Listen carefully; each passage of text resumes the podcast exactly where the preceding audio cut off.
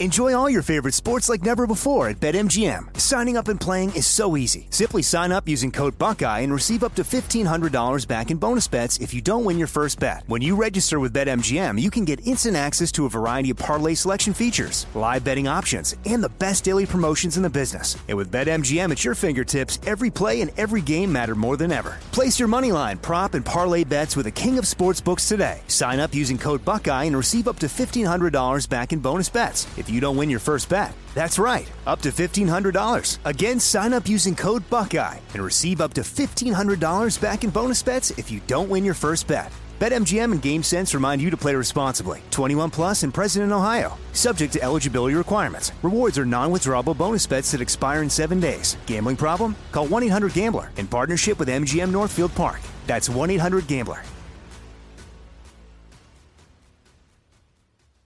As the number one audio company, iHeartMedia gives you access to all. Every audience, live conversations, trusted influencers, and the insights and data you need to grow. iHeartMedia is your access company. Go to iHeartResults.com for more. Let's take a moment to breathe. Deep inhale. Extend your spine. Remain focused on what you're doing. If safe to do so, Exhale slowly, leaning to one side. Inhale back to center. If safe to do so, exhale slowly to the opposite side. Find mental health resources at loveyourmindtoday.org. This message is brought to you by the Huntsman Mental Health Institute and the Ed Council. Hi there, I'm Zach Braff. And I'm Donald Faison. We're real life best friends, but we met playing fake life best friends, Turk and JD, on the sitcom Scrubs. 20 years later, we've decided to rewatch the series one episode at a time and put our memories into a podcast you can listen to at home. We're going to get all our special guest friends like Sarah Chalk, John C. McGinley, Neil Flynn, Judy Reyes. Show creator Bill Lawrence, editors, writers, and even prop masters will tell us about what inspired the series and how we became a family. You can listen to the podcast Fake Doctors, Real Friends with Zach and Donald on the iHeartRadio app, Apple Podcasts, and wherever you get your podcasts.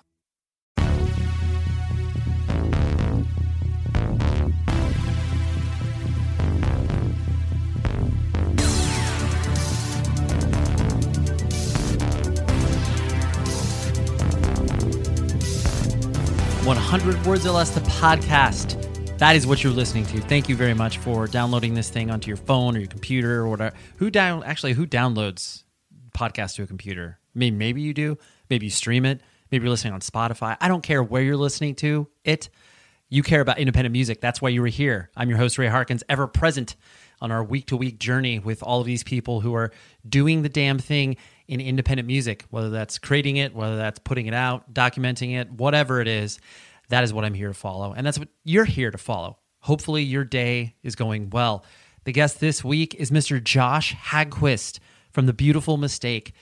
He is a very good friend of mine, and I wanted him on the show because uh, the band came back after like 15 years of dormancy, and they're coming out with a new EP on Wiretap Records here in the next couple of weeks, and uh, you'll hear a little bit of uh, that coming up here in a moment.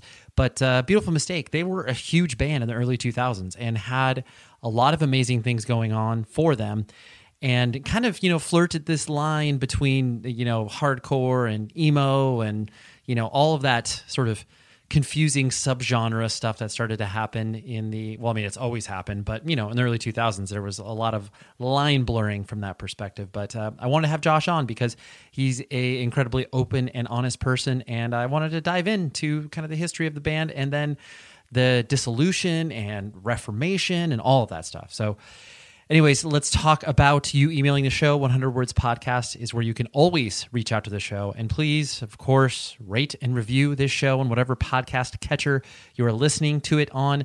I appreciate the feedback that we get on that. And, uh, you know, sometimes they hurt my feelings, but, you know, I, I, I try to build a thicker skin. And then I just went to a show recently. I went to the California, actually, I had two shows recently. Went to the California Takeover with Earth Crisis, Strife, and Snapcase, and Magnitude, and Hesitation Wounds here in Los Angeles. And then I went to see my friends in Curl Up and Die and pressure cracks and seizures, and a band called Benoit, which I actually missed them. But uh, yeah, just all in all, these two shows really, really cool. I very much um, enjoyed it, both of them immensely.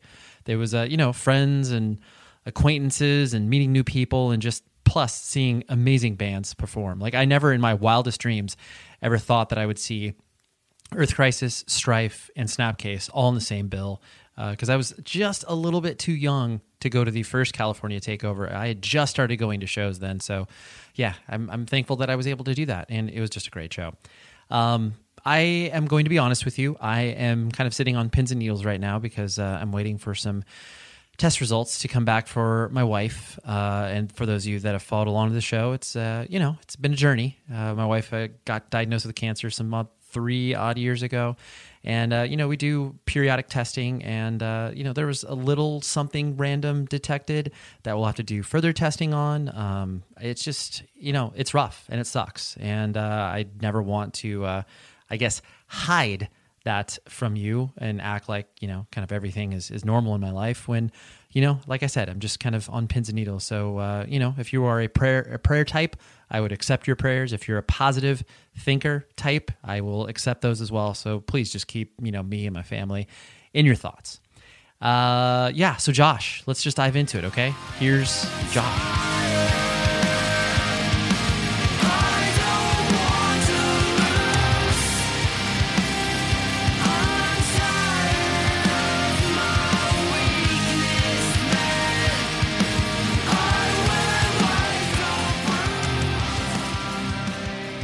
we obviously existed in the same scene at the same time, but like I don't distinctly remember like shaking your hand. Like it's like, hey Josh, this is Ray. Ray, this is Josh. Like I don't remember what show. Yeah, I that- don't. I think it might have been at the Chain Reaction, or it might. Yeah, it might have been at the Chain, just at Sure. a random show. Right. Yeah, because then we, when I, we first started hanging out, was when we played shows with you guys. out to Exactly. Arizona, and yeah. Yes, and it was one of those things where for me, like I mean, I discovered you guys via light a match and honestly it felt to me like you guys came out of nowhere and i, I don't mean that in like a Yeah. disrespectful way it just all of a sudden it was like wait the beautiful mistake like oh i really like this record because i got it from chad and rory at Yeah. militia and because they were like hey you should play with these guys and i was like oh yeah we should Like, and it just i was like wow like another band doing similar ish things to Yeah, us yeah.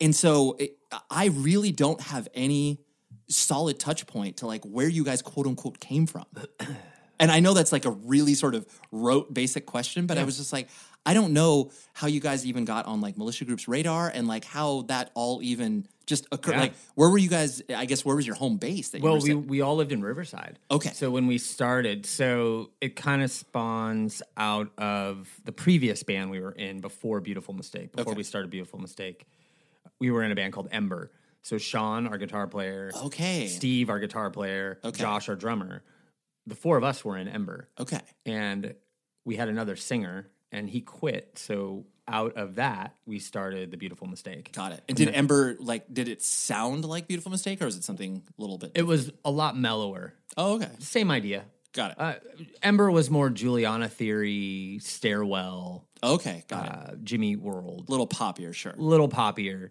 and when beautiful mistake started we really wanted to explore kind of our hardcore influences as well Sure. as the pretty stuff like jimmy world and semi course. real estate and things like that Right.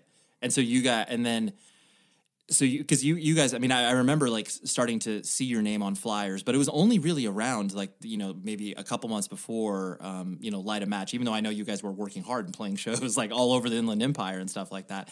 But it, it like, did you feel um, that you guys, I guess, like had momentum pretty quote unquote quickly, for lack of a better term? Like people started paying attention to what you were doing? Like quicker, I guess, than maybe like what happened with Ember. Like if anyone cared about that at all to begin with. Yeah, I, I I don't think that it came about quickly. I think we started playing shows in Riverside. We we started playing shows in San Diego. Okay. With Noise Ratchet, our first show ever was with Noise Ratchet down in Right. San Diego. Okay. Um, I played bass and sang at the time, which was Nice. kind of fun. Sure. not really, but it was kind of fun. A few- a few less strings. And so when we recorded our our first demo, our first EP, we had a guy that was our buddy named Alan Wu. He managed Sounds Like Records. It was a record store in Riverside. Okay. And every week they'd put these charts in Uh-huh. on what the top sellers were. And so we were playing shows all over the place and we had our stuff on mp3.com which s- really like we were in the top 5 under the quote unquote emo category Okay. with Thursday, Blink 182, Right. Rufio, Heavy hitters. us. I mean, You're like people what? loved what we were doing. And so Alan put our s- little EP in the listening station at that record store. okay. And we were selling like 15, 20 copies a week and then like Wow. 30 or 40 copies a week and started playing the showcase more. Right. Glass House, finally started playing the Chain Reaction. So we were playing a lot of shows all around Orange County, Yeah. but not in Orange County. Right. Right. Right. Um, so for us, it was it was organic, but slow on our from our perspective. sure. You know, we were like, oh, we're working really hard. We're playing almost every weekend, Right. Right. Right. and Right. Even the- I mean, uh, but I, I'm glad you brought up like that. You know that era of MP, like the infancy of the internet, where it was like people were obviously able to figure out music quicker than what they had previously by like you know just buying a record randomly at a store or Yeah. whatever. But that really did propel so many bands. I mean, Rufio is a prime example of bands that just like started to pop up. No one knew who they were from a national perspective, but they were just like, oh, like that song is really good. That band is really good. And then it started to be able to, you know, record labels started to pay attention much closer to that. yeah, absolutely. Is- Was that how Militia Group reached out to you guys? Yeah, so we had our stuff in the listening station. We were the top charting Yeah. album, it sounds like, for I don't know, three months in a row, above a lot of other things that were coming out on Victory or Revelation, Right. Equal Vision, things like that. So we started to catch people's attention um, because our numbers were Or They're popping off. of that popping song? off Yeah. in that one store. And that store happened to be weighted too.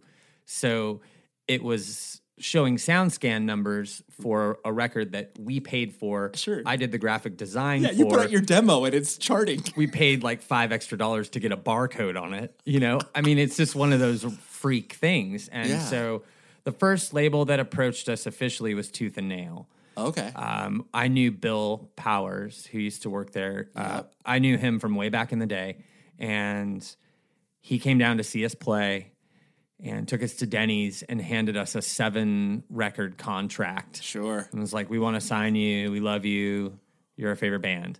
And we had talked to Militia because I knew Chad from before when he worked at Tooth and Nail, and he had started to come out and see us play him and Rory. Yep. And they handed us a two record, two page contract, and we always had liked Chad and and thought very highly of him, and so we decided to go with Militia. But we had talked to Lewis from Hopeless. Um, Equal Vision had expressed some interest as well back in the day. Yeah. Um, but we really felt comfortable going with you know local label people that we were familiar with. Yep. You know, it wasn't much one of less, those- much less stringent contracts. absolutely two records instead of seven, Yeah. yeah. two records instead of seven.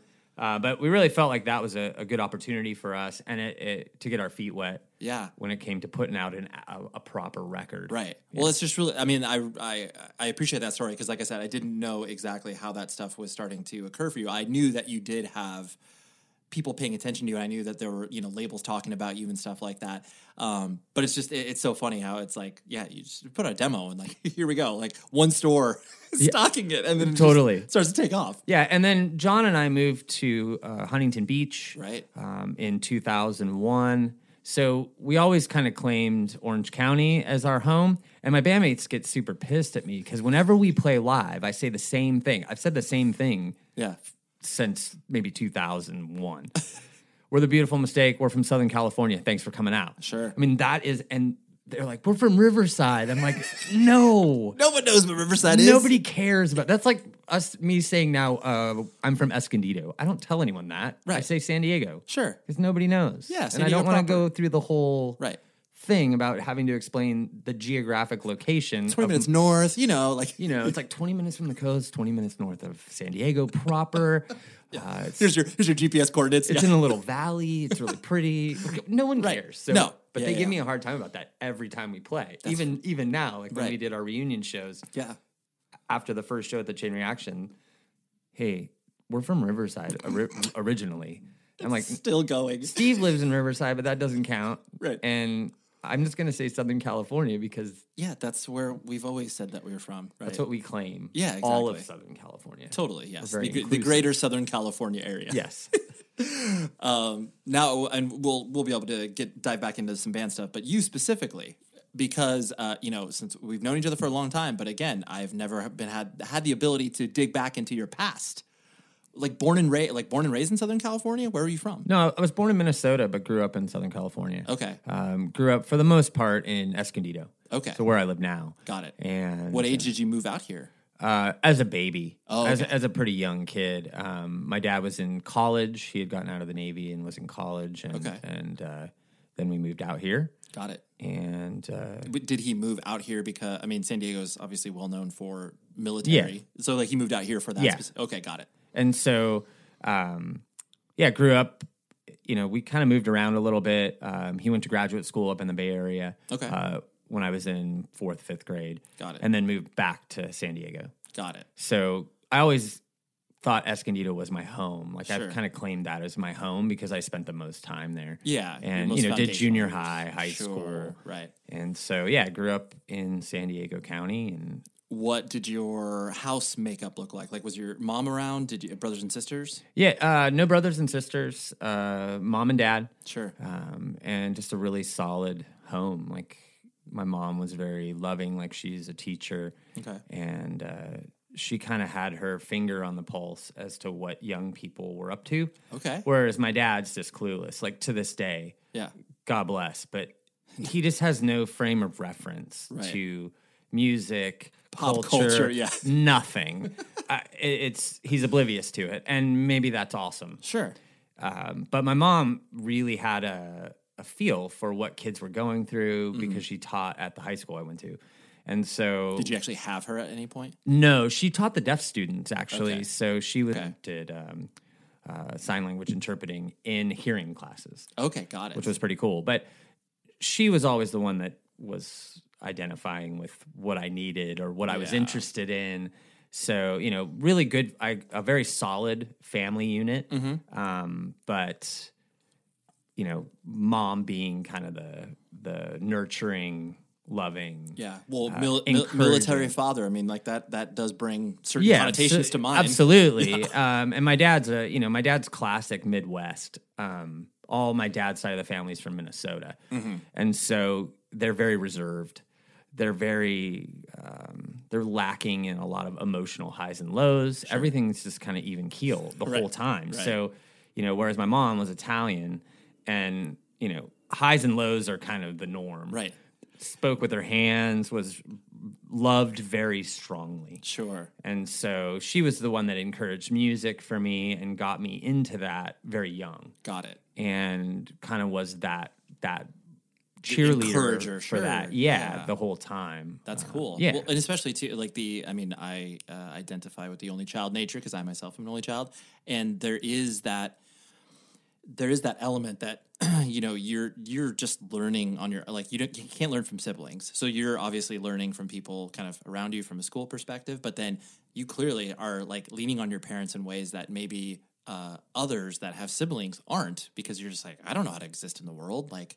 eh, You, you can't articulate that obviously, but you're just leaning on them for like just like you said the emotional vocabulary Yeah, absolutely. You know, I, I always joke that and say that my parents reached perfection the first time. They didn't have to bother with any more. they're kids. like we got it we got it. And I was probably a handful, anyways. So, um, but yeah, you kind of have to learn to survive on your own Uh-huh. as an only child. And that was one of the things. That's why music was so important for me because I could go in my room and not have necessarily any friends around or any distractions and just absorb yeah tapes just dive in and records and guitar and trumpet or whatever it was. Mm-hmm.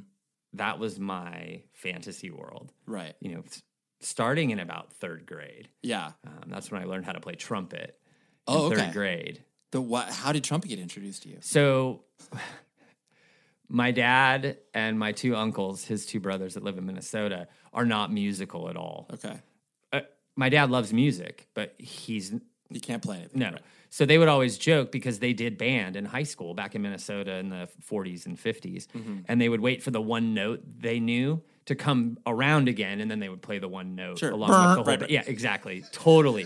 and that was a joke, but I, I I think there was like a ton of truth behind that because they're just not musical. Yeah. So they had the old trumpet that my dad played okay we had it. Yeah, it's just around. So Yeah, and I had taken piano uh, at a pretty young age. My mom was a fantastic pianist, and so I had taken piano and kind of I always liked music and I was dancing around.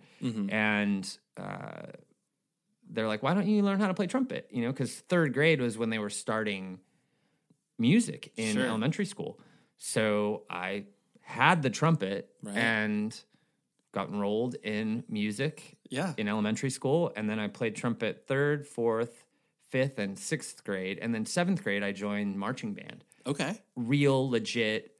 There aren't very many junior highs that have a, a, a proper marching band. I was gonna say because that I was like that's more of a high school slash college experience. Absolutely. Yeah. And so in Escondido, I went to Hidden Valley Middle School. We had uh, an, an awesome music program, but an awesome marching band program. So every weekend in the fall, Mm-hmm. I was going all over Southern California competing, Competing, yeah. in marching band competitions, which That's was awesome. cool. So I learned a ton of theory. I learned a lot of discipline, and it was just an awesome like uh, subculture to be a part of. You know, Uh-huh. especially as as kind of a nerd. Sure. I, I that word means so many things, but Yeah. as someone who wasn't high on the, The social ladder, popularity yeah. scale, uh, it was it was a you know I definitely found a lot of my identity in doing that. Yes, Rockabilia is the place that you need to buy all of your band merch. I don't care what it is you were looking for; they most likely have it. Like if you're like, oh, Murder City Devils, or you know, how about uh,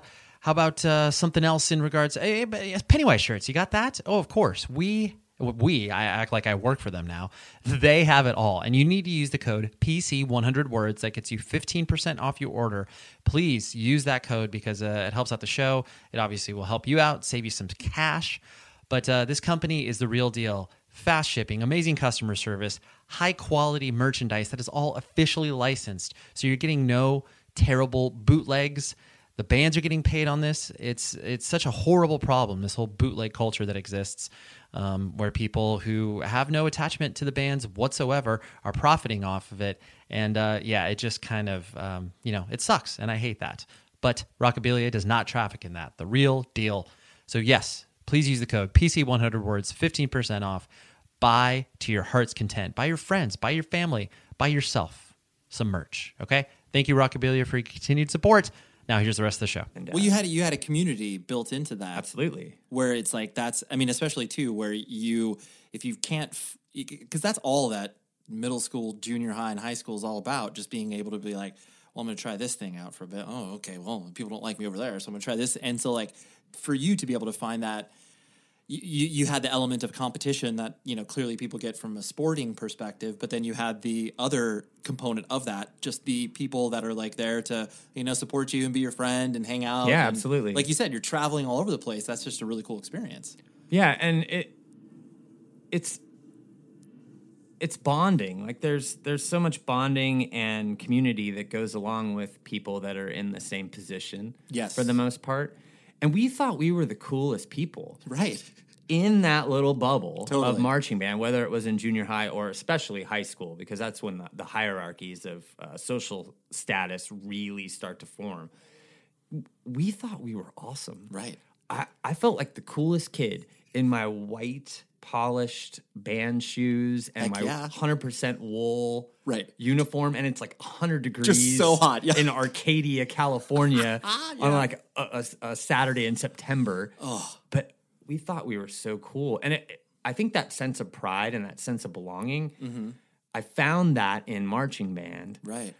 I really found it in music, I- Right. And and punk rock and hardcore and Sure. all of that after that Right. Right. or No, during that time. But I Sure. started to transition out of right. that. Music. Yeah. Music was i- i- already sort of foundational to who you were, and then you just being able to attach yourself to another culture that is you know music music related is like oh yeah i can easily do this Yeah, and way cooler. Hey, too. well, no absolutely. offense, no offense to No. the band people out there. right yeah I love you. totally um and so I- i guess beyond like uh, removing that component like you said you were just a uh, you know whatever a nerd like you know keeping to yourself obviously you had your band crew um did you care about school did you like you know get good grades or if o- okay-ish grades Yeah. So I I was one of those people that was told You have a lot of potential. Just that you You're gotta very apply bright. yourself. You just have to apply yourself. Classic. Yeah, all the time. And so in high school, I was in honors and AP classes, but I would get C's in those classes Okay. and I would learn, but I didn't really Right. do my best to to Well, if you're in honors, a C is a B, right? well totally totally You're like, dude, I'm killing it, man. yeah and then there was this one semester i remember where i was in honors english the first semester and i got a C. so my guidance counselor said i'm going to drop you to college prep because that's just unacceptable and i got a c in the s- college prep You're like, well, it just looks like I'm getting a C no matter where you're. yeah exactly exactly so it was it was it was interesting because I, there were there were subjects in school that i really really liked music art i really liked us history um, playing. Okay. macroeconomics because there was less math involved. Sure. It's more concepts. Yes, yeah. Conceptual Right. math I'm horrible at. Yeah, don't get specific. Just talk about No. big stuff, right? But it I I think that I gravitated towards those because I was really interested in those and then just kind of said, I'm gonna do the bare minimum Right. the rest of the time, which in hindsight wasn't the best choice to make. Uh, when I was a senior, I did academic decathlon. They do this uh, academic decathlon program where you study 12 different subjects and you compete against other schools. And they have to have This show is sponsored by BetterHelp. We all carry around different things that stress us out, right? Like maybe it's something really, really small, like, man, that parking space, it's always taken. And I wish that I would be able to like get it instead of, you know, this person that maybe, you know, i- is the most courteous and considerate. I know that's something very random, but it's true. We all experience different things throughout the day that trigger us in so many different ways.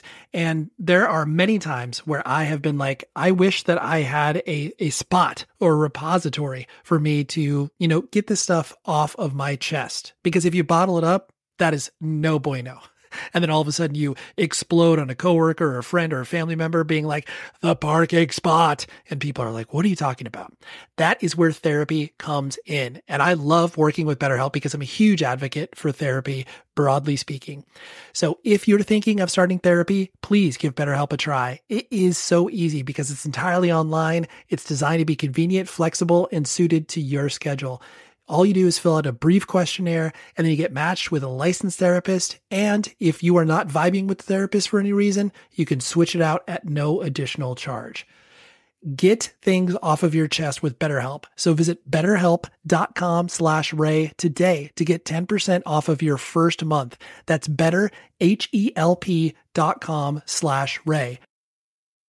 Enjoy all your favorite sports like never before at BetMGM. Signing up and playing is so easy. Simply sign up using code Buckeye and receive up to $1,500 back in bonus bets if you don't win your first bet. When you register with BetMGM, you can get instant access to a variety of parlay selection features, live betting options, and the best daily promotions in the business. And with BetMGM at your fingertips, every play and every game matter more than ever. Place your moneyline, prop, and parlay bets with the king of sportsbooks today. Sign up using code Buckeye and receive up to $1,500 back in bonus bets if you don't win your first bet. That's right, up to $1,500. Again, sign up using code Buckeye and receive up to $1,500 back in bonus bets if you don't win your first bet. BetMGM and GameSense remind you to play responsibly. 21 plus and present in Ohio, subject to eligibility requirements. Rewards are non-withdrawable bonus bets that expire in seven days. Gambling problem? Call 1-800-GAMBLER in partnership with MGM Northfield Park. That's 1-800-GAMBLER.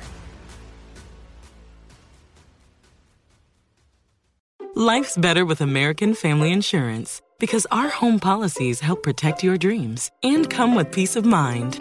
Save up to 25% by bundling home, auto, and life. American Family Insurance. Get a quote, find an agent at amfam.com. Products not available in every state. Discounts may not apply to all coverages on an auto or home policy. Discounts do not apply to life insurance policies. Visit mfm.com to learn how discounts may apply to you. American Family Mutual Insurance Company SI and its operating companies, American Family Life Insurance Company, 6000 American Parkway, Madison, Wisconsin. C students. So you ha- you can have three people that are 4.0, three people that are 3.0, and then you have to have three C students. Right. So I was one of the C students because I knew a lot, but again, didn't Right. apply myself. Sure, So, sure. You know, so I was like C plus student, probably B minus student, and then uh, when they gave when they give citizenship grades, do you remember those? Of course. I always got U's Too much talking, unsatisfactory. So I was He's got- always he's got to shut up, distracted, and Right. you know, doodling, you Goofing know, writing around. ACDC on my uh, binder, or, Right, you know, right. Kiss or whatever. Sure, sure. Just completely screwing around. checked out. Yeah, yeah, yeah. Yeah. You're like, I don't care about this class. Totally. In a world where everyone is confined to their homes, society begins its largest bin watch to date.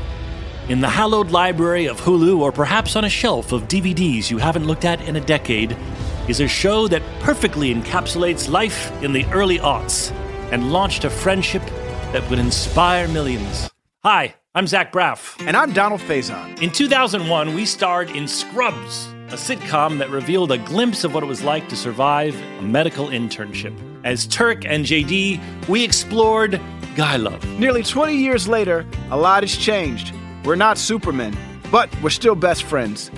Given the mandatory lockdown, there's no better time to relive the series that brought us together in the first place. And we're doing it with a podcast. That's right, people. We're going to bring friends and crew members and fellow cast members and writers and and guess what? We're going to even invite some of you to call into the podcast and ask all the questions you want of the entire Sacred Heart staff. Join us for Fake Doctors, Real Friends on the iHeartRadio app, Apple Podcasts, and wherever you get your podcasts. Did you? Uh, so then, like you mentioned, with the introduction of you know punk and hardcore, like who was your sort of gatekeeper from that perspective? Who was like showing that to you, or were you just tripping across it? Uh, it was kind of a mixture of both. So my section leader in high school, he was into music. So he was into like The Cure and U2 and Okay. and New Order and all those things. Uh, but uh, there were other people in marching band that were into punk rock.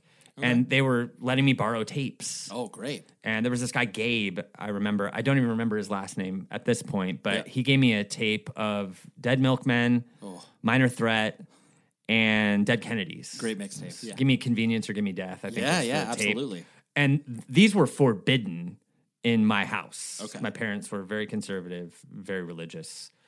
I was not allowed to listen to Of that. the Christian strain, I presume. Exactly. Okay. yes. Yes. Yes. And so Do the lyric checking. Like they got to make oh, sure. absolutely, Okay, absolutely. Got it. Uh, and I have a funny story about that if you want to hear it later. course, of 'cause, course. Uh, I was grounded for about a month due to lyrical content of a of a song that I was playing. But so I was listening to these tapes on my you know Walkman, Mm-hmm. and my head just it blew up. Like it really blew my hair back, and it it it made me go, What is this? You know. So I started kind of digging deeper. I would go to record stores in Escondido and pick up the. There was this I magazine presume called Lose Three- Records. I, Lose is where I bought some of my first great- records. great store. Yeah.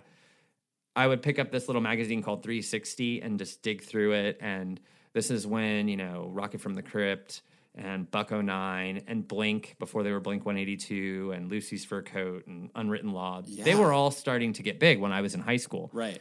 and I was just absorbing all this stuff. I would go and you know uh, I started listening to Pennywise because of snowboarding videos, Of course. and That's when all the uh, epiphat stuff was just Totally. pervasive. yeah. So um, It's I never e, I don't know why I never really considered that notion of you know all of those bands hitting off at roughly the same time in San Diego, um, but how impactful that was to that area. Like because I mean. I, you know, I mean, I saw Blink like you know play showcase, and like th- those bands were you know and, like Unwritten Law, like those bands were powerful here, but just how powerful they were in San Diego, and then you uh, like you said, like Rocket from the Crypt, like you have all of these different influences where. You know, it, in Orange County, like we were getting so much of the either ska and or you know the epitaph fat stuff, which was great. But you had this really interesting hodgepodge of stuff Yeah. being thrown at you. it was really eclectic. Um, but I was absorbing it at kind of a, a- a frantic pace, and I would you know pour over lyrics, and then you know I remember my buddy gave me a cassette of Minor Threat. Well, on the back of that it says for you know three dollars or you Yeah. know post paid you can get another cassette, and we'll send you a catalog. And that's how I got into the Discord stuff It's amazing. uh, Revelation was the same way. Uh, for me, you know, looking at the little catalog, the little mail order catalog, I would send away for all of them. Yep. You know, as I would see an address, I'd be like, Yeah, "Oh, I'm send gonna me a catalog, please." I want a catalog, and then I'd start looking through it, you know. Yeah. And um, Discord was probably the first like indie label that I really got into, Mhm. and and that was because of Fugazi. Mm-hmm. Mhm. Um, Fugazi was one of those bands that I was like, it's all come together because it was it was a little more thoughtful Mhm. than I, I've always liked bands like the Dead Kennedys and and some of the West Coast stuff. Sure. But a lot of it didn't necessarily resonate with me. Mhm. So I'm not from the East Bay. I'm I grew up in a, you know, a, a religious, Mhm. maybe lower middle class family in the burbs. Sure.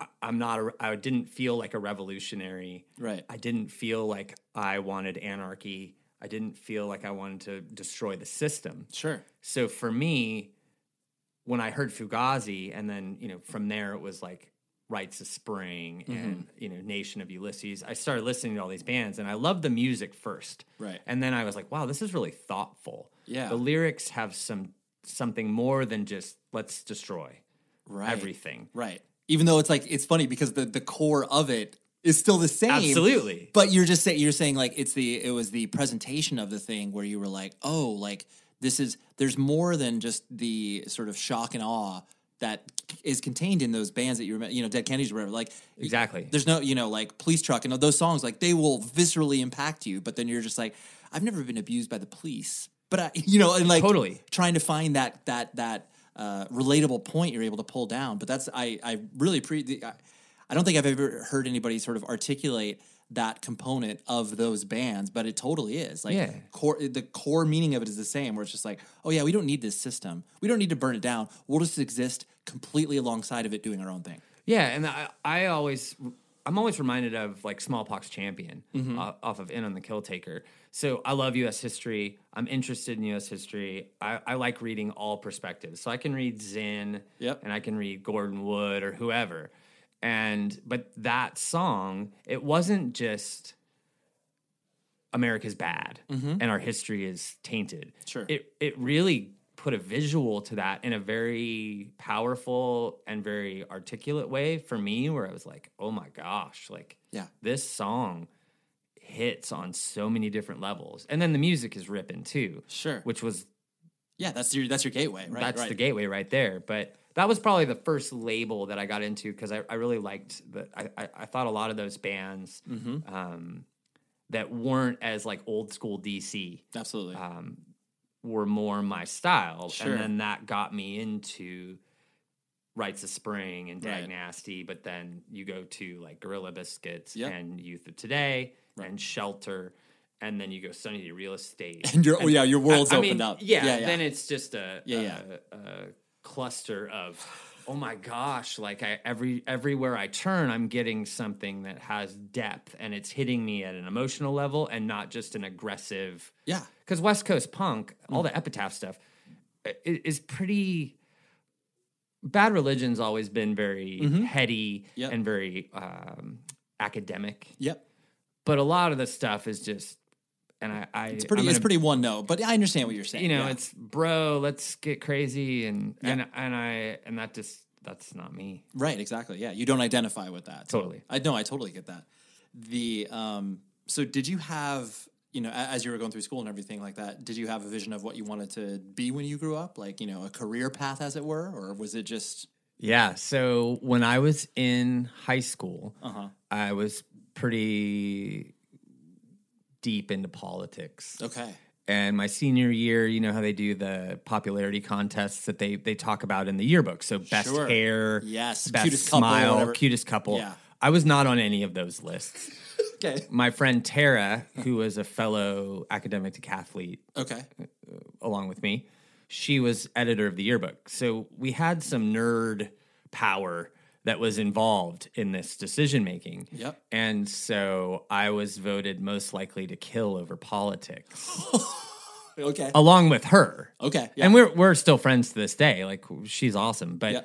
uh, that was how far I got up on the popularity scale. Sure. Uh, I was very. I wanted to go into law Okay. when I was in high school. I was part of the Junior Statesmen of America. Oh, okay. I went to University of Texas in between my junior and senior year to study government.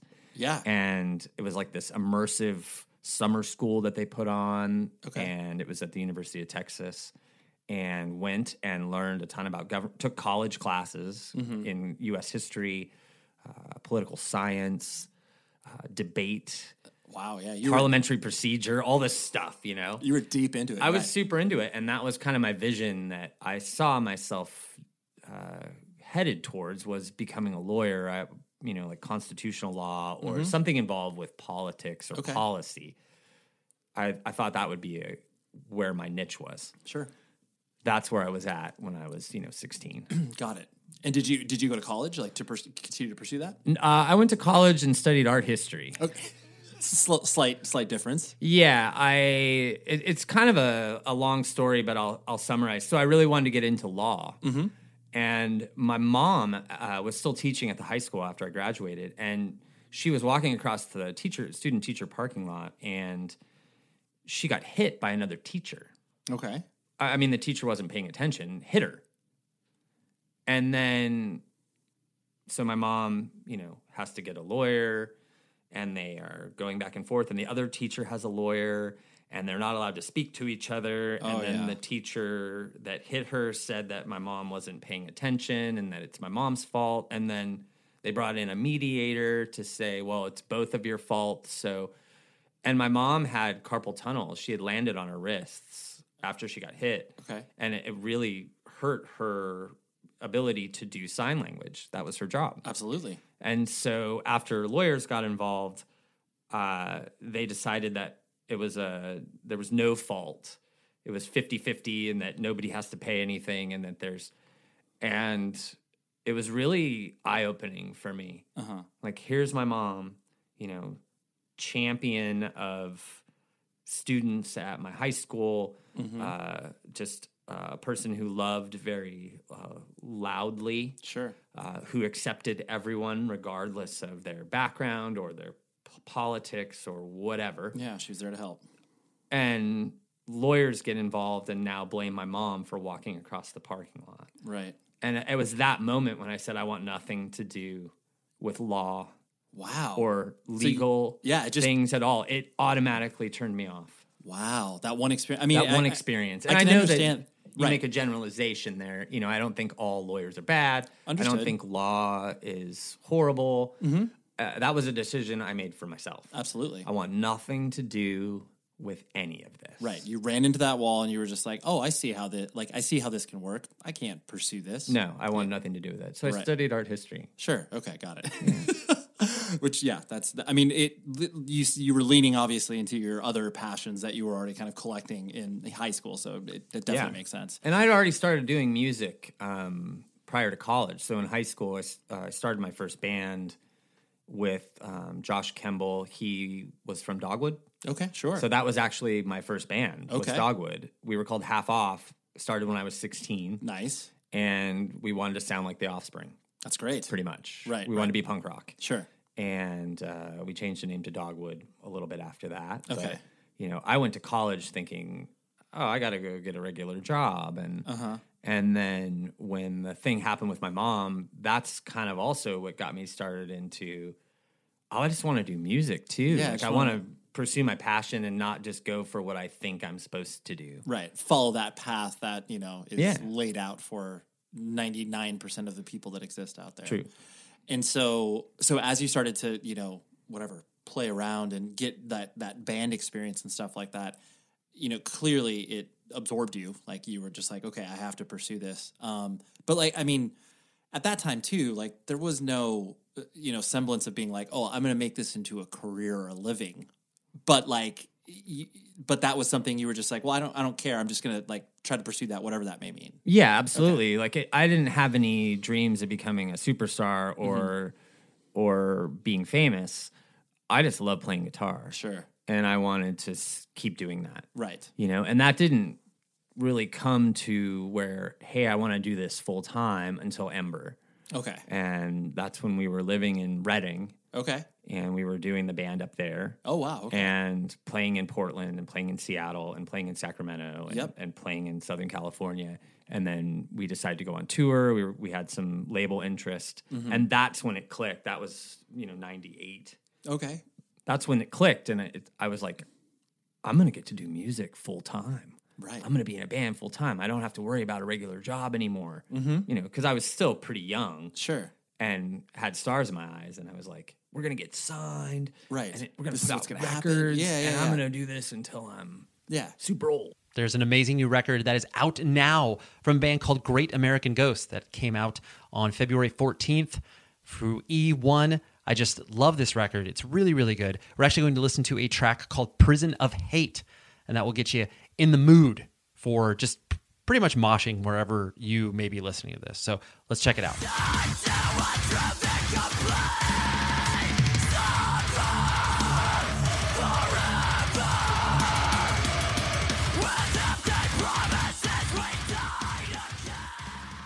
doesn't that just just just punch you right in the face it's produced by will putney the band is uh, currently on the road now and just to you know visit them on the web you can find them great american ghost at all of the social media platforms but like i said this record is really a killer one and uh, i can't thank e1 enough for supporting this and if you want to dive back into last week's episode you'll be able to hear a little brief chat with ethan from the band and uh, yeah it's great stuff so check out the record Listen to it to your heart's content on any streaming platform or buy the physical copy. Do the damn thing. Support the band, okay? Now, here's the rest of the show. Did you ha- like in those early i- incarnations, and even in Beautiful Mistake, like the business side of things? Like, were you, uh, I guess, comfortable with that? Like, was that weird when you started to have to deal with like you know whatever? I mean, even if it's as simple as like booking a show and getting paid hundred dollars for it, like, was that something that you, I guess, enjoyed doing or enjoyed participating in? It was something that I learned about when we were doing Ember. Okay. And it was something that I didn't have to deal with because our singer Dan at the time, he handled all of that. Got it. Um, but I wasn't uncomfortable doing it. I knew that that had to happen. Right. And when we were doing Beautiful Mistake, we actually booked tours through meeting bands on mp3.com. That's great. So we were playing in Michigan. Our, our friends Edison Clio, they we actually did a Mm-hmm. Oh, split yeah, with them yeah, yeah, yeah, on that's right. Reignition. Right. We met them. They were from Lansing, and we in- became best friends with them. But we met them through MP3, and we were just emailing people, or they were emailing us, going, "If you ever want to come to Michigan and play a show, we'll We got book you you." a show." And they did. Wow. You know, and Tokyo Rose was another one on Yeah. the East Coast. Um, so we were meeting a lot of different Yeah, you were people from all networking. over networking without you know the maximum rock and roll. yeah. uh, Book your fucking life. yeah, yeah, exactly, exactly. Yeah. We didn't do that, but Right. Uh, but it was just a different version of it. yeah, Right. yeah. So that's when it, you know, that's when it really started to kind of go, wow, you know, well, we're getting a hundred bucks in Nashville, Mm-hmm. and our next show is in Philly. Right. Are we going to have enough, Enough. money? Right. Are we gonna? Yeah. Do we, do we got enough to take us there? Yeah. We probably got to find another show in between there. Yeah, absolutely. We'll play Huntington, West Virginia. Bad idea. no offense to Huntington. No, but there, yeah, there are certain.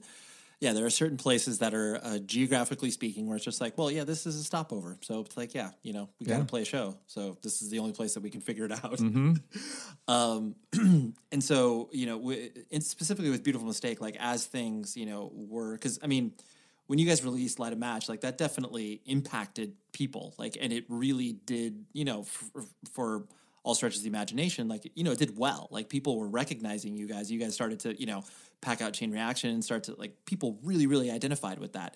Um, and you got, I mean, that being like your first full length, like, was that i guess overwhelming for you to get that sort of uh, attention where you guys and i don't mean that in like a oh my gosh like i'm so cool all of a sudden but just like the you know when people start to pay attention to you it's exciting but at the same time like there are certain ramifications that you just don't consider where it's just like oh now people are like asking me for an autograph and i feel weird about that like did you have that stuff started to happen to you or was it more slower Yeah, it, it didn't necessarily start to happen right when when Light a Match came out. We were doing really well in Orange County. We were doing well in Southern California. We were starting to tour right um, and have tours booked for us, which was awesome. yep And I think 2003 was when things really started to to blow up for us. yep You know, we went on tour at the beginning of the year with Glass Eater and North Star, which was a smaller tour, but still, you know, we were seeing a lot of people coming out to shows and people were excited about us, yep you know, in Tallahassee. right You're like, what if? we're in Tallahassee on a Thursday night, and there's you know 150 people here, and they're all jumping around, right? And we're playing, and this is really cool. Um, you know, after that, we toured with Further Seems Forever, Elliot, and Open Hand. Yeah, that was unbelievable. Mind tour. blown because Elliot was one of our favorite. It is still one of my favorite bands of all time. Yep. all of us would say that in the band. Mhm. Further Seems Forever. When we were in Ember, we played with Chris Caraba and Further Seems Forever in South Dakota. Amazing. Oh, Yeah, them and Legends of Rodeo. so this is before their record even came out and through the nail. So we already liked Further. Sure. And we liked Further with Jason as well. And Yeah. How to Start a Fire and and so and Open Hand had been another one of those Orange County bands that never broke, but we always respected. Absolutely. And so for us to do that, we That's started seeing huge. people coming out and wearing beautiful mistake t-shirts and Mhm. and wanting our autographs and so it was it was a little weird, I think all of us were kind of taken aback by that because none of us started the band to get famous. Right. So that was never our goal. Our ne- our goal was to never we just never envisioned us as being the cool rock star guys. Right. Uh, you a just lot of wanted to be in a band and do that. we want to play music that we love and we really believe in the music. Yep. We weren't out there to meet people, females. Mm-hmm. Right, right. We weren't, you know, Yeah. we weren't out there to stroke our egos in that way. Mm-hmm. And so I feel like our motives for doing music were pretty pure. Sure. Um, now, you factor in business and labels and managers and booking agents, that's when things start to get weird Mm-hmm. uh, and maybe a little tainted. Sure. But you know, for us, we were like, I can't believe that we're playing after Elliot, like, You're like, that doesn't make any or sense. or I can't believe we're playing after Census Fail before Brand New. mm-hmm. I- You know, we we the next tour we did. Well, we we toured with Planes Mistaken for Stars, Yeah. and then we did. It was Folly or no Monine, Yeah. Census Fail, us as Right. direct support, and then And Brand, Brand New, New. for uh, Yeah. Deja and Tendu Right. Full and US. that record blew up. I Yeah. mean, we were we were playing places with like two or three thousand kids. Yeah, that's insane. So for us, we were like, what the heck? what are we doing? These huge rooms. exactly. So it was really cool on one hand because we we we definitely didn't take it for granted. Right. It was awesome. But then on the other hand, we're like, uh, I'm just a normal normal person. Right. Uh, you want my autograph? I'll give you my autograph, but yeah. this is useless. Right. This uh, is. yeah, well, I don't. I, Right. Whatever you want, like I- it, Yeah.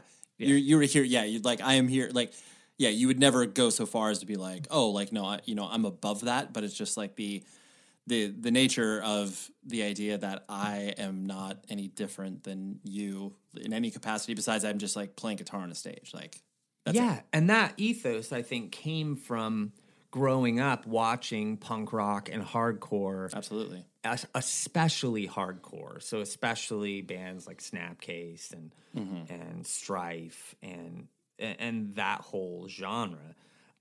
You know, them playing on floors. Yeah. You know, there being no separation between band and fan Right. and human being and human being Mhm. you know that that's what got me into that in the first place so you know i always liked that connection with the crowd and and having it be a um, a collaborative effort when you play instead of just getting up and like i i love seeing kiss play Mhm. because i love the spectacle Of course, of it. they're- like yeah. if they had monster trucks going behind them it would be even better Right, for me. right. i'd be like this is the greatest day ever Totally. but I get the spectacle of it. There's not a lot of interaction there. I'm, I'm getting all the visual overload Hmm. Right. right. in front of me, and that's their thing. Yeah. Whereas, you know, you look at youth of today, and they're just right there, and the crowd's right there, and the crowd is actually like standing on top of Walter Yeah. as he's playing bass. Yep. And it's the coolest like synergy there, Totally. you know? Yeah. Yeah. Yeah. And I love that. Right. That's right. That that's why you were doing it in the first place. Yeah. Not the n- yeah, not the notion of obviously being you know leaning into because that was really that that time frame that you're talking about. Whatever you know, late '90s, early 2000s.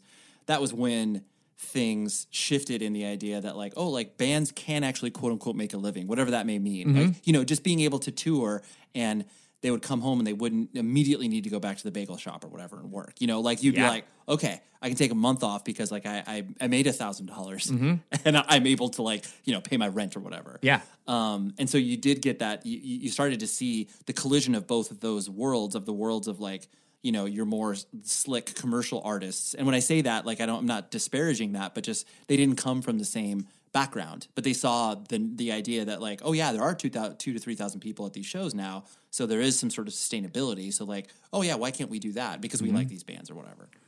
I think for us, us- uh, for both of us, because I would include Taken in this as well. I, when we started the bands, our type of music and the music that we enjoyed and kind of were inspired by to start our bands, uh, those bands were not on the cover of alternative press. Yeah, no, no Those way. bands were not getting name checked. Nope. Ever. No. By anyone that had any sort of um, viability uh, on the a grander scale. Sure. And then about 2003, you know, 2004, you've got Fallout Boy, you've got Thursday, you've got Taking Back Sunday, you've Totally. got Brand New. Those would probably be the the big four, I guess, from Yeah. uh, from that Yeah. genre. Um, and they're on the cover of magazines, and they're you know, It was yeah, it was so it was they're so in bizarre. Hot Topic, Totally, and- it was so strange to see. Like, I mean, Th- Thrice obviously is another band where it was just like seeing seeing the ascension and the the passion that people started to have on such a large scale where it was like wow this is wild to watch and like it Mhm. was uh, it, obviously a lot of it was exciting but at the same at the same time there was that notion of like well I like you know uh, and maybe it comes from a bit of jealousy because you're watching your friends all of a sudden be like, "Oh my gosh, like you you guys are like really successful." But I always had that weird thought in my head where it's like, I don't know how many of these people are going to stick around. I mean, obviously for so, I mean, a band like Thrice is completely unique because they've been able to draw some of their people through as they've gotten older and obviously gotten more creative over Yeah. time. But yeah, there's a lot of people where it's just like, you know, and this is, sounds so elitist, but it's just like, all these people are tourists, you know? It's like, they're going to be here for a year and then they're not going to, you know, they're going to move on. Yeah. Which is honestly what most normal people do because they're not, they, it- to your point of what you're saying with Kiss, it's like, this is just entertainment. These shows Mhm. are just entertainment. And that's fine yeah, but it doesn't you know for for people who are were living it and breathing it those are the ones who are just like well this is a little bit more than just entertainment like Yeah. And it- and every every scene that gets big or popular or gains some mainstream popularity is going to fade. Sure. You know, it, it happened in Seattle. Yep. You know, you had your Pearl Jam, you had your Melvins, you had your Soundgarden, Alice in Chains, Mhm. upper echelon Yeah. bands, but then you had your Candlebox, of course, who got a huge deal and were pretty late to the game, major label wise, and it kind of fades. And the same with punk rock. You know, you got your your Green Day and your Offspring and your Right. Jawbreaker, yep and then you've got a bunch of bands that Totally. are interlopers almost, or they're there for the they're there for the the Yeah. fame and not necessarily there. They weren't there and didn't do the groundwork. Mhm. Whereas I would say thrice and Thursday, Totally. those bands did so much groundwork prior to Yeah. blowing up that they've been able to sustain themselves. Thrice is just, I mean, they're just geniuses when it comes to art and music and Yeah. progression. I mean, they've their first record is nothing like their last Yeah, record, yeah. but it's still them, of course and they've d- they've they've pulled it off to where they've had everyone follow them. yeah they've aged through gracefully that journey. yeah yeah exactly, totally Yeah, exactly. yeah. But I think you see those bands that were were doing something special, but also did the work to lay the groundwork. Yeah, for you're right. sustainability. Whereas you had a lot of bands come out and you know they were signed, Right. And you were wondering they had the video on MTV, and they've got. Uh, somebody from Goldfinger writing all their songs for them, and then they Sure. vanish, yeah yeah totally yeah it's gone right right and nobody cares. Totally. Yeah, yeah. And it's Yeah. Just, and they- and they do. It's not even so because I, I always found it where i if you it doesn't necessarily matter that you have the largest fan base or whatever, but it's just like you want to inspire reaction out of people. Like the worst reaction that you can get is just like, "Uh, "How's that band?" Meh. And it's like if that is your thing, it's like, oh man, like. Yeah. You, you want to be able and uh, uh, you want people to either like really really identify with what you do or hate it. yeah. you want a strong reaction either way because great art inspires a strong reaction either way. Right. Andy Warhol, I love it. Yeah. I hate it. It's garbage. Yeah, this doesn't look like And art. I'm not comparing Andy Warhol to No, but you're just using it as an example. Beautiful right. Mistake, for instance. I mean, Yeah. that connect, you draw that conclusion walking down the street. Totally. Yeah, You yeah. know? Yeah, you're not you're just you're just putting the idea out there. That's all. Uh, Totally. but you know what I mean? Like great great art inspires something or or something that moves you. Mm-hmm. It's inspiring something inside you and it's causing a reaction. Absolutely. So it's like when you hear for me, when I heard Dear You by Jawbreaker, that hit me right like a- just a sledgehammer. Right. And I, I love that record. Right. I listen to it all the time. Totally. Uh, Sunny Day Real Estate, Mhm. Diary, Yeah. all the time. Mineral, both both mineral records. Totally. Jimmy, or you know, I, I could go down the list, but any of my records or bands that I've loved, fallen in love with, or have been inspired by, are all those bands that have struck a certain chord with me. Now, most of the time, it's an emotional chord, Sure. because that's how I connect with music. I Mhm. want there to be. I want some pain in my music. Yeah, yeah, yeah. I want some heartbreak in my Give me some music. feeling. Give me some feeling. I just Right. want that feeling, you Yeah. know? So whether it's Joy Division or The Cure Yeah. Mm-hmm. or The Smiths, the, all of those bands hit me in a certain way. Right. Same with you too. Sure. Hits me. Right. That's my connection. That's what I want. Right. That's what you're pulling out of it. Yeah. Um, and so when when the beautiful mistake ended, um, because I mean, you, you We never really ended. I know. I mean, because you guys, you guys basically just kind of You like, like how I did that? Do you Well, like- I know, but you. I mean, you basically just kind of were just like, I mean, because there was no uh, ceremonious end, like no final show, like that sort. So you guys just kind of were like, okay, like we're we're done, yeah. and like we're just not we're not going to put out any more music, you know, for the foreseeable future. Yeah, that was so it wasn't necessarily well thought out. Sure. So i- in 2004, Sean, our guitar player, and Josh, our drummer, they quit. Okay. And John and I were still in the band. Mhm. And we decided we wanted to go forward. And then John um, had some family stuff and, and just couldn't keep going. Right. So he moved back to Minnesota. Right. So that left me Sure. and I decided to keep going. And in hindsight, it's it's easy to kind of dissect why. Uh-huh. Uh, I didn't want to get a normal job. Sure. I wasn't going to let anyone tell me to stop. Mhm. So there's a pride aspect of it. Sure. And I was stubborn. I mean, those are the three. Right. and and I'm just being honest. Like, Yeah. yeah, I I believed in what we were doing Mm-hmm. but I would have done anything to keep going. Of course. Right. Uh, m- m- even if it was just a middle finger to people who doubted that we would, you know, that thought we were going to break up. Sure. Hey, I'm doing this. Eat it. Right, of kind course. Kind of I- kind of mentality. And so, you know, once those guys left, I decided to do it. I didn't really think about the ramifications of continuing without them Right. because in my mind i was like i'm going to do it and i don't care what they think Yeah. now that's not reality Sure. Sure.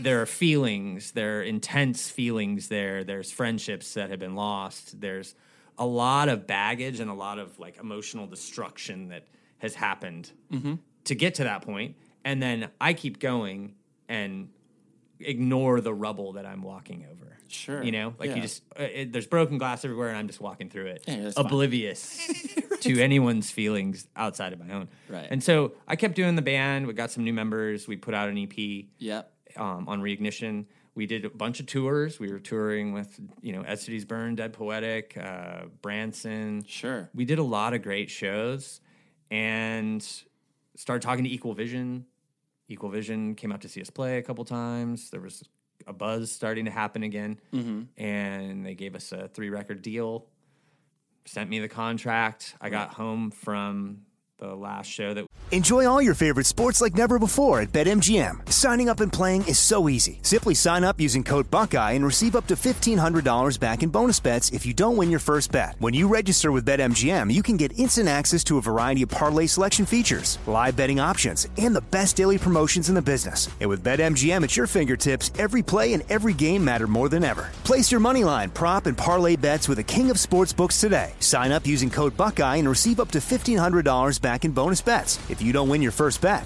That's right, up to $1,500. Again, sign up using code Buckeye and receive up to $1,500 back in bonus bets if you don't win your first bet. BetMGM and GameSense remind you to play responsibly. 21 plus and present in Ohio, subject to eligibility requirements. Rewards are non-withdrawable bonus bets that expire in seven days. Gambling problem? Call 1-800-GAMBLER in partnership with MGM Northfield Park. That's 1-800-GAMBLER. My name is Ariel. I moved to the US at 19. I spoke no English and I struggled finding job opportunities. Everything I have, I owe to the Adult Literacy Center and getting my high school diploma at age 22. It was an honor helping you achieve your greatness. Now you're helping others achieve theirs. It inspires me. When you graduate, they graduate. Find free and supportive adult education centers near you at finishyourdiploma.org. Brought to you by Dollar General Literacy Foundation and the Ad Council. It's the Breakfast Club, the world's most dangerous morning show. Hey! Angela Yee is kind of like the big sister that always pokes you in the forehead. That's not how it goes. That's not how anything goes. Yemi's really like a robot. One of the best DJs ever. Believe that. Charlemagne is the wild card. And I'm about to give somebody the credit they deserve for being stupid. I know that's Ah. right. What is wrong with you? Listen to The Breakfast Club weekday mornings from 6 to 10 on 1067 The Beat, Columbus's real hip hop and R&B. we had played out in Pennsylvania on the last tour we did. This was 2005, and I Okay. got home, and my wife at the time was like, "You're done. You're you- this is over." Yeah. And she's like, "You need to go get a job." And I'm like, "All right, I'll go get a job." So I went. I walked literally down the street to a Starbucks Mhm. and hadn't had like a normal job in years. Right. And was like, "Hey, will you hire me?" Yeah. I, I guess I would have liked to apply for a job. And the the manager of the store, her name was Angela. She interviewed me on the spot. Okay. And was like, "Yeah, we'll hire you. You seem like a nice dude." Sure. Going to shows is a regular part of your life, right? When I say regular, like, you know, maybe you go to one show a month, two shows a month. There are always things that you can do to make your show going experience better, whether that's like, you know, having some some dinner beforehand, but soundrink.com is the best purveyor off of VIP ticketing packages. And I- I know you may hear that and be like, I don't know, like what why do I really need a VIP ticket package? Well, let me tell you why. Because they have incredible offers. They work hand in hand with the bands and their management to create these really, really cool experiences for shows. Whether it's, you know, an acoustic meet and greet before the, the actual show happens, or whether it's like physical items, whether it's special t shirts, silkscreen posters. They think of it all. And like I said, they really tailor these experiences to the band and their fans and make sure that you know all of that works in tandem with one another because frankly i've seen some of these be executed not from soundrink but from some other companies and uh, you know they don't put any thought into it it's just like whatever let's just throw this thing on here and do this thing and you know that's it but soundrink is the real deal and they want to make your show going experience that much better so visit soundrink.com find some tours that are popping near you and you will be able to get some great experiences packaged up with that. Okay. So please do that. And thank you, SoundRink, for your continued support. Hi, I'm Esther Dean, and I'm excited to welcome you to a brand new season of Songland and Songland's podcast. We have an amazing roster of talent this season. I promise you, you don't want to miss one single episode. Don't miss Songland Monday nights at 10, 9 central on NBC. And join us here on Songland's podcast, available every week after the show on the iHeart app or wherever you get your podcasts. so I got this job thinking I'm going to be here for a month or two. Right. Get the band started again. We'll record. Mm-hmm. Get put the whole out some thing records starting. on Equal Vision. Everything's going to be awesome. Right. And then a month went by. Two months months go by. Three months go by. I called Dan Sanchoff from Equal Vision. and I'm like, I don't have the will to go out again. I can't do it anymore. Okay. I just don't have the mojo. I just don't have the the drive. The drive, sure. I can't grind it out anymore. And so there was never an announcement. Right, just there kind of- was never um, uh, hey, we love you guys. Thank you for all your support. Right. It was just the light the light switch went off. Yeah. Yeah. The light switch went off and I kind of wanted it that way. Uh-huh. And I don't know at the I don't think at the time I thought, "Oh, I'll get the band back together later." Mm-hmm. I- I really don't think that I was in that mindset. Totally. At all. Yeah. It was going to be done. Right. And um, so, yeah, there was never any fanfare. Whereas some bands have the big statement and Sure, here's we're the not last going show to or keep whatever, going. yeah. This is our last show. We'd love for you to come out. Yep. I was bummed that we never did that at the time. Sure. So I was like, I felt like you know we had a good fan base and and we had people that actually cared. Right. You know, and we were never that huge band. Like But it was a sense. I mean, it just giving that sense of closure. Yeah. totally, Right. totally. We were the ba- the band that huge bands opened up for. Yeah. and then they became huge. you Sure, know? sure. But um, yeah, there was never any announcement, and people ask me that ne- still. Like Yeah. when we did our reunion shows, people are like, "You guys never even like broke up, did you?" Right. Yeah. I'm like, "Oh no, we just took a hiatus, so there's Yeah. never anything official that says it's done." Totally. So we've technically been a band since Yeah. 2000. 2000, you know? right. Yeah, yeah. You guys have been going on 20 years. no 20 big deal. years. Yeah, that's Yep. fine. Yeah. Just we just took a couple years off from releasing music. No big deal. That was totally no tours. calculated. Yeah, I'm gonna. I'll just. No, I'm kidding. Yeah, 20, 20 years. Had this planned. Yeah, of course. We just wanted to come back for the 20 year anniversary. That was obviously how we put it all together. Yep. um, the last two things I wanted to hit before I let you go was the, you know, you I'm I'm moving in. I know that's fine. All right. We- we're- Great hospitality. that's my pleasure. Good Yeah. company. You got a pretty solid record collection here. Yeah, that's fine. That's fine. I, just I'm gonna move in. Yeah, okay, that's good. The because you always got you guys always existed in this sort of like Christian adjacent scene where it was like, and that's that was like the militia group as well. Like you know, it, it was like no, y- Christian kids were like allowed to support you guys, and I, I use that in air quotes, like you know. But it was just like it, it was always really interesting because certain bands could pull that off, but never fully like you know go into the idea of being like you know, hey, we're a spirit filled hardcore band, we're a faith based band or whatever. Yeah. I just don't. It, it was interesting to watch you know you guys and other bands navigate that world where it was like. Oh yeah, like you know, because th- there was never any mission statement from you guys being like, "Oh yeah, we are this" or whatever but um, I'm sure that was something that you observed, maybe, or you witnessed. I don't know. Uh, Is that if that's something that resonates with you? when I yeah, say absolutely. So all of us grew up as Christians, Mm-hmm. and when we played in Ember, Ember played like Christian shows, like Sure. quote unquote. We Ember would shows play and stuff, churches, yeah. but we'd also play bars and clubs Right. and things like that.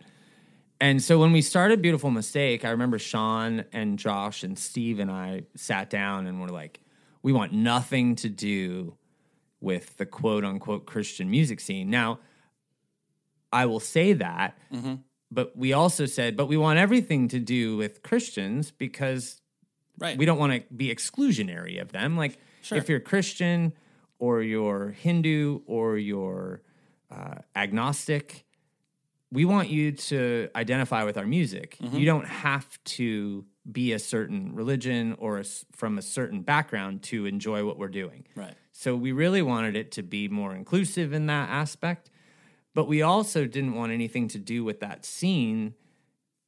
And that was just for ourselves. Sure. It you know, it was no judgment to the other bands that we played with. Mhm. It was no judgment to the kids that would only go to shows at certain venues. But we had seen a lot of pretty unchristian like behavior Mhm. when we were in Ember. So we just really didn't want anything to do with it. Yeah. And people would ask in interviews, like, are you guys Christians? And I'd be like, yeah, we're Christians. Like, I don't. But Right. I'm also not here to sell you Right. a belief system. Right. And I think that's how we were able to to kind of be on the periphery of that and draw those kids in because we I was never uh, I never was ashamed of answering that question. Mm-hmm. Right. Are you guys Christians? Yeah. Yeah. Man, you guys are like nice. Right. Well, Y- yeah. Okay. Yeah. Cool. Good- cool. Good. That's good. Like winning on that one, I guess. Right. But uh, w- we were able to do it and kind of bring those kids in, but on our terms. Yeah. And that's what we really, really were intentional about Sure. when we first started the band. Uh, we want we didn't want to be on a Christian quote a cr- quote unquote Christian label. Right. We didn't want to play. We we refused to play churches. Mhm. We refused to uh, have anything to do with that. Right. That- yeah. And- That that was like not the. La- I mean, that obviously that's probably why you guys didn't sign a tooth and nail. Yeah, that was one of the main reasons. I mean, I remember there was this magazine called HM. HM. Yeah. Yeah. Heaven's Metal. Of course. They changed it to HM just because it doesn't sound as lame. and I remember buying that magazine, you know, and when I was a, ki- when I was younger, and and I thought a lot of stuff in there was pretty cool, and and uh, Doug the the editor of HM was bugging Militia Group to run an ad, and they wanted to do an article Mhm. with us, and Sure. interview, and blah blah. No, no, no, no! Don't want to do it. Don't want to do it. Chad, you're not allowed to put an ad in there. We don't want any of our CDs in Christian bookstores. No, we're not playing the game. Right. We're not going to do it. And so Doug reached out to me through the internet and was like, you, I want you to do this. Please do it. Mm-hmm. And I was like, so HM magazine in every issue would interview a secular band, and it was called the the, the title of the the series was called What So and So Says. Okay. and it was always like where they would they would interview Marilyn Manson, Oh, or they okay. would interview Tom from Slayer, Sure. or it would be somebody like that, Jason Newsted from Metallica, Sure. and they would they would ask him questions about their band, but then they would also ask him like, where do you stand, like Yeah. how do you feel about God and Right. and so they were doing a little bit of exploring, but it was a safe place so the readers knew Okay. If I don't want to get exposed to this, yeah. bingo. Uh, Right. Yep. Can't listen to Slayer. And so he had reached out to me and I said, Well, I'll do it if you put me in the what so and so says. and he's like, No, I can't do that. I'm like, Well, then we won't do it. So Yeah. it was, re- we, we made a, a conscious deci- decision to avoid that at all costs. And I want people to get whatever they want to get out of our lyrics. Right. If you, when I say you, they think I'm talking about God Mhm. or they think I'm talking about a girlfriend or my mom or my best friend. Right. Get whatever you want out of it. Sure. If you get something, that's all that I care about. Right. That's and what that's you- all that we care about as a band. Right. Yeah. You were intentional about that. So yeah, that makes total sense. Yeah, but we toured with right. You had no problem. Amberlin, Emery. Um, I mean, the list. I, I I could list hundred bands that we toured with or played shows as cities burn, Dead Right. poetic. Yeah. Yeah. Yeah. You had no Two problem. thirty eight. Yep. You had no problem existing in that world, but yeah, you were just you were Nope. intentional in being like, yeah, we don't want to be viewed as just this thing because it was that, at, at- especially at that time, that was when bands were having to be more deliberate about choosing that lane, so to speak. Yeah, and I'll tell you, I'll tell you a funny story if we have time. Mm-hmm. It, so, the last show that we ever played as a full band in 2005 was at a festival called Purple Door Festival. Oh yeah, yeah, yeah. Okay, so we had booked Hellfest, Mm-hmm. and then uh, I knew some people that worked for Purple Door, and they were like, "Could you please play?" Yeah. And I'm like, I don't, no, no, no. And then finally I was like, well, we're going to be at Hellfest. Sure. So, sure. Right. And, you know, Under Oath was playing and, Yeah, and yeah, totally. Copeland was playing. I mean, Probably we were Steve friends. Saker, with- yeah, yeah. Sure. And we were friends with Copeland. We were friends with Under Oath and all those bands. So I'm like, all right, we'll do it. And they're like, okay, we're going to give you three grand to play. I'm like, Yeah. I was like, what? Excuse me. Three grand? okay, yeah, we'll, we'll definitely play. We'll totally. definitely play. And so we get to Purple Door, and I get the lineup for when we're playing. So we're there's only two big stages, and it's Okay. at this ski resort. So like it's in the summer, Mhm. so the, it's like a natural amphitheater. Right. So we're on the heavy stage or whatever it was called. I don't know. Sure. I don't. Yeah, yeah, yeah. I don't even want to speculate what it was called. It's probably horrible. and it's Haste the Day, Mm-hmm. then us, and then Norma Jean. Oh, great. And I'm Yeah. like, oh boy, Yeah, we're getting this is slaughtered. gonna suck. Yeah, like yeah, people yeah. are gonna be so bummed because we didn't even know if people would know who we were. Sure. In the grand scheme of things, like how many of these kids ever saw us play here before? You know, whether we played in at the championship in Lemoyne, Right. or we played at the North Star Bar in Philly. Like how many these kids probably have never even seen us. Right. So Hayes today gets up and uh, Jimmy, their singer at the time, super good dude. He was really nice to us, and they just tore it up. And kids were like back flipping, and I mean, it's just a sea of bodies, like three thousand kids, crazy. And we get up and we start playing, and it's like a sea of kids, and kids are like screaming along. wow. You're like, oh, I'm like, oh, this is rad. And then Norma Jean gets up and just destroys it. It- Sure. it- they were awesome, and and um, Corey's always been just a, a really good front man, and, and they were legit. So I go back to the merch table. We're hanging at the merch table, and we're just selling a, a ridiculous amount of merch. Right. So end of the sh- end of the festival, I'm like, I wonder how much merch we did. So I'm Yeah. starting to count money, and I'm like, we did like eight grand in merch. I'm like, that's more than we did Oh the entire tour in like three years in merch. I'm like, we should have been doing this the whole time.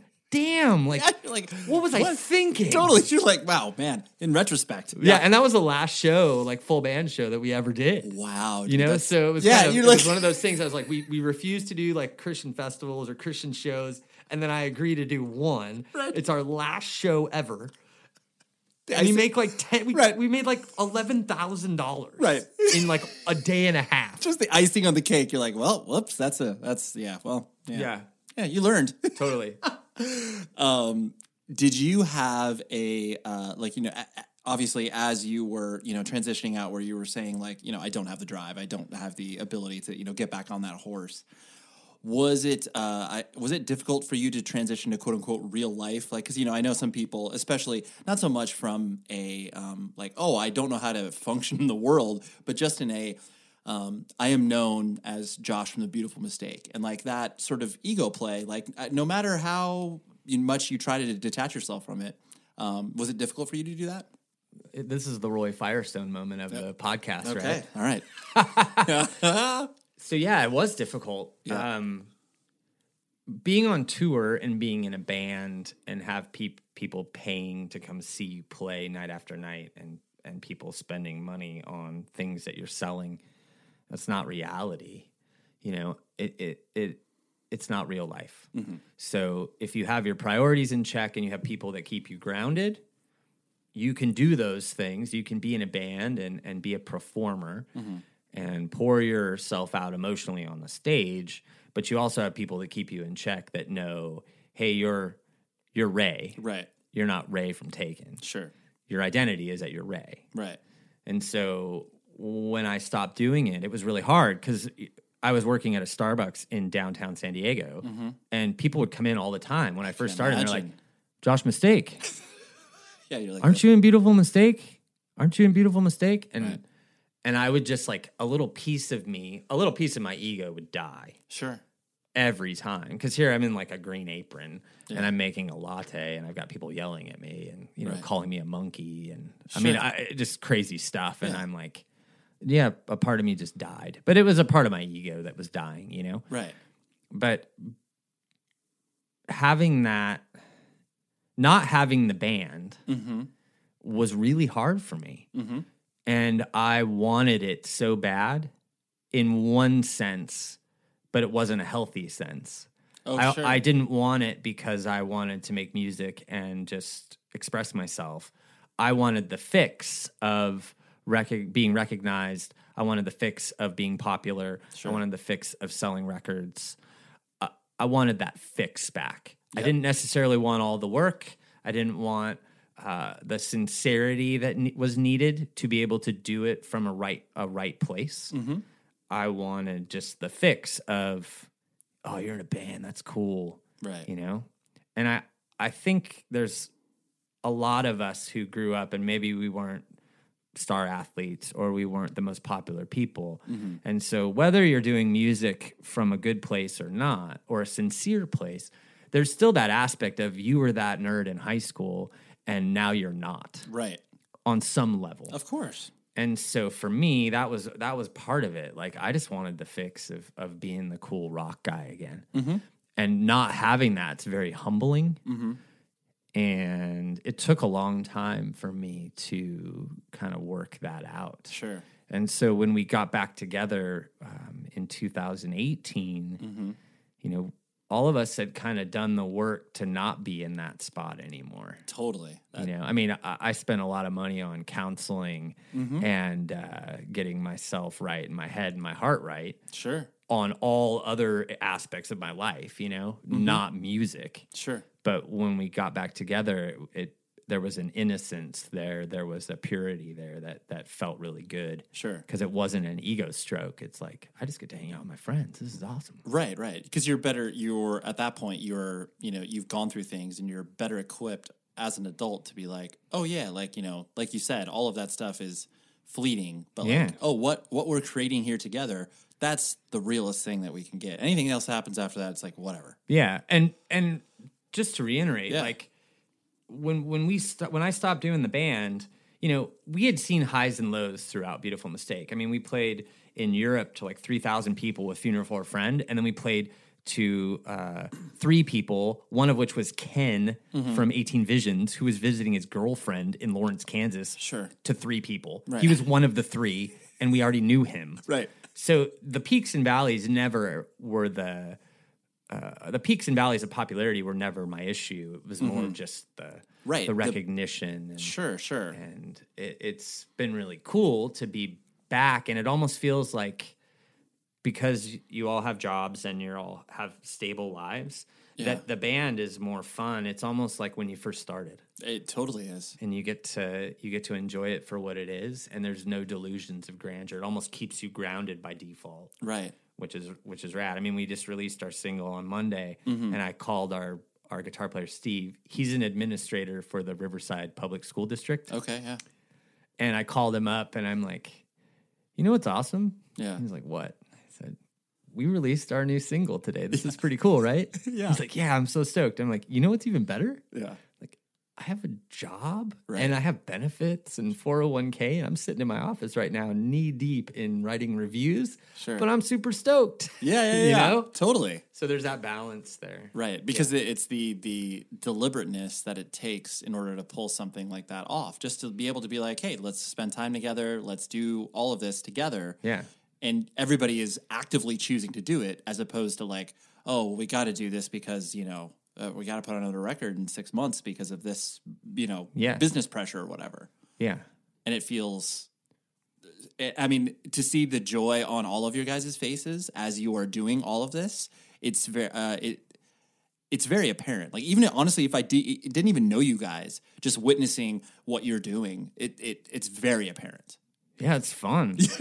which is It's- cool It's, rad, you know, Yeah. and we've it, it's been really cool to see people kind of come out of the woodwork and be supportive, Mhm. you know, and and and see like being off for 15 years, you still have people that are like, hey, we love you guys and we want to help you out, you know, like whether it's you, I mean the the only reason we have n- new recorded music out that sounds as awesome as it does is because of you. I mean, you made that connection with Bo yeah for us. And the only reason we knew- knew you is because, of course, played with you back in the day. I in the mean, day, yeah. I told you that John was super jealous that I get to come on here today, but like John is the biggest Taken fan on earth, sure and he he through him we've all become huge fans of not just you as a human being, but Sure. also the music that you make. sure And so, you know, from from you and Bo to like Comtine, who used to do Absolute Punk and all Yep. that stuff, and he did our layout, and then um, So cool.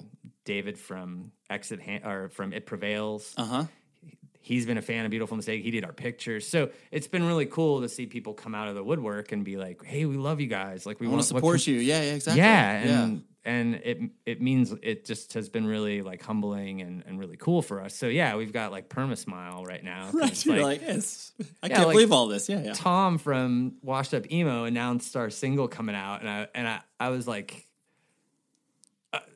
yeah, I don't even know what to say. Like I'm so excited because your last post was about. I don't know, like Rainer Maria or something like that, or Yeah, yeah. or or Jimmy Eat World or Sure. Jejune or somebody like that, and I'm Right. like, oh my gosh, they're my favorite band, and then now we're the next thing in your feed, and that's really cool, but not in like an ego stroke kind of No. way, just like a wow, we get to exist. I'm so excited. Yeah, yeah, no, dude, a- and that, like I said, that's i- i- it's really, really um, awesome to be able to just observe that. Not only like obviously as your guys' friend, but just as even if I did not know you, being able to watch something like that organically happen is just like it's exciting, and that's that's what you see with so many people doing creative stuff, where it's just like. oh man, when it happens like at the right time, it's just like it- the the the joy that you can see from it is so real and palpable. yeah, and I think that that connects with people on a Yeah. deep, deeper level, you know. So w- whether you're writing a record uh, and and and talking about a lot of pain that you've been through, Mhm. you know, uh, whether it's sickness Yep. or divorce Yep. or loss or death, y- when you're in a good place in your life outside of that, Yeah. and you're working through these things, you're not 21 Mm-hmm. and broke and living in a van next to three guys that you've just yelled at right. for f- 10 hours. yeah, yeah, yeah. you know, when you're in a good spot, I think that the regardless of what you've gone through, your art can come from a very healthy place Mhm. and I think that resonates with people because there's that even though you're you're maybe um, talking about hard times, like there's joy through it, Yeah, yeah, absolutely. through all that. Right. So it's it's not just like You're not alone in those experiences. Like people like people the the when you're putting stuff like that out in the world, y- people feel less alone, and I think that's Yeah, like the, absolutely. an incredibly powerful thing that people feel drawn in by that whatever experience that you are expressing. Yeah. Yeah, of course. Well, Josh, we did this, dude. Yeah, we did. This I'm was s- great. This is like awesome for me because I'm a huge fan. I told you before. Yeah. I'm not a podcast guy. Yeah. Not at all. But this one cut through, and I appreciate your podcast is fantastic. So it's an honor honor to be here. Okay, that was a great chat. Hopefully, uh, yeah, you got to know Josh a little bit. You got to know his band a little bit. Like I said, they're coming out with a new EP very soon on Wiretap Records. Uh, It's coming on vinyl, CD, all that. stuff. Well, actually, no, I don't think it's coming out on CD, but you need to buy the vinyl because uh, and the, the EP is really, really good. I love it. And they're playing some shows and, you know, just fun stuff in general. Next week, I have Ryan Patterson from Photocrime. He also played, that's his current project. He also played in Coliseum, and he's just been a very, very active person within the Louisville music scene and uh, creator of independent culture in general. Does a company called Shirt Killer, and yeah, I don't know, just a lot of great stuff. So, um, yeah, that's what we got next week. And until then, please be safe, everybody. Hey, Miles. Yes. It's Jack from work. Yes. Hi. Did you know that we host a daily news and culture podcast where people can I go to get caught Do up know- on what is yes. happening? Are you yes? Are you confused about that? You're talking about the Daily I Zeitgeist, just the show wanted to that we make do sure every day. you knew and that everybody knew that you could listen to us every day, twice a day, talk about what is happening, and they could learn everything without feeling the life drained from their soul. Yeah, I think at the Daily Zeitgeist, we like to give people a balance of just enough news that they feel informed and just enough laughs that they're not overwhelmed and can have a decent day after listening. So, guys, listen to the Daily Zeitgeist on the iHeartRadio app, Apple Podcasts, or wherever fine podcasts are given away for free. The show is sponsored by BetterHelp. Trust me in saying that no matter who you are, mental health challenges can affect you, and how you manage them can make all of the difference. That's why everyone should have access to mental health support that meets them where they are and helps them get through. BetterHelp provides online therapy on your schedule. It's flexible, simple to use, and more affordable than in person therapy. Connect with a licensed therapist selected just for you. Learn more at betterhelp.com. That's E betterhelp.com.